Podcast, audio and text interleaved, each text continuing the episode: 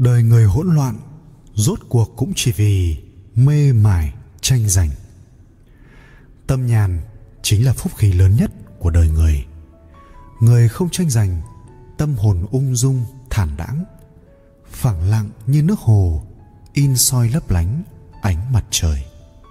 Người không so đo tính toán thì tấm lòng rộng mở, tự nhiên mà vui vẻ, khoái hoạt người xưa coi không tranh đoạt chính là phẩm chất lớn nhất của người quân tử. Vì chỉ có kẻ tiểu nhân mới tranh giành mối lợi nhỏ, quên đi nghĩa khí. Người ta cũng nói, lương thực ngàn gánh cũng chỉ ba bữa mỗi ngày. Nhà rộng ngàn gian, đêm đêm ngủ cũng không quá hai mét. Này là công danh, này là lợi lộc, trong đời không cách nào giữ mãi của nả đầy kho, nhưng trong lòng vẫn có buồn phiền. Vinh hoa phú quý, lộc hậu chức cao, cũng chỉ là chút mây khói thoảng qua. Vậy ở đời, tranh giành để được gì? Tranh tranh đấu đấu, cõi người chỉ là một vòng xoay danh lợi tình, mà làm khổ lẫn nhau, làm khổ chính mình. Biết bao ác nghiệp, lừa lọc oán hận, đố kỵ, hãm hại đều bắt nguồn từ chính sự tranh giành ấy. Dù là công khai, dù là âm thầm, dù là tiền bạc hay mỹ nữ, dẫu là quyền lực hay danh tiếng, rốt cuộc người ta tranh giành nhau chính là để thỏa mãn sự ích kỷ của mình mà thôi. Nhưng trên đời này, quả thực có rất nhiều lý do để ta không phải tranh đoạt của nhau có nhiều hơn hẳn những lý do thúc đẩy người ta phải tiến lên tranh chấp được thua với kẻ khác. Chỉ cần bạn mở rộng tấm lòng thì tranh giành không còn đất trú chân, bởi nó chỉ được nuôi dưỡng nên từ trong một tâm hồn hẹp hòi.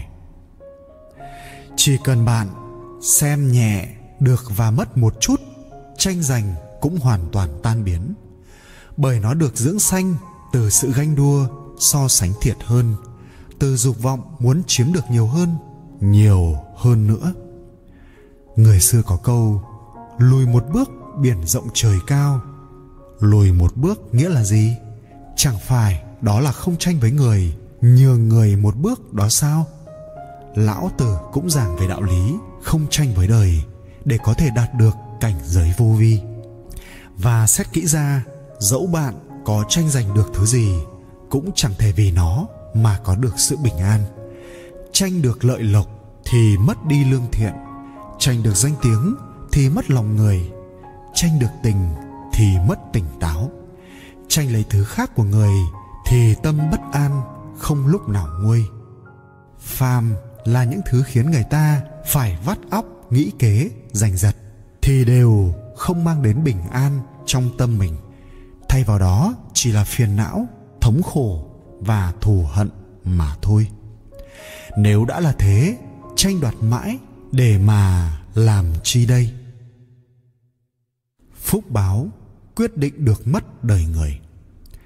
Phật gia giảng, hết thảy những đau khổ, mất mát hay hạnh phúc có được trong đời này của người ta chính là phản ánh phúc báo của họ được tích lũy từ những đời kiếp trước. Nếu kiếp trước hành thiện, tích đức tu tâm, thì kiếp này có thể làm quan lớn, làm đại thương nhân, có được bạc tiền, quyền lực. Còn đời trước hành ác, tạo nghiệp, sống buông thả, thì đời này phải long đong, lận đận trong khổ nạn mà trả đền. Do vậy, người xưa cũng quan niệm rằng, những gì có được trong đời đã được thần phật an bài. Cho rồi mới có, chứ không phải vì tranh đoạt giỏi, lừa mưu tính kế mà thành.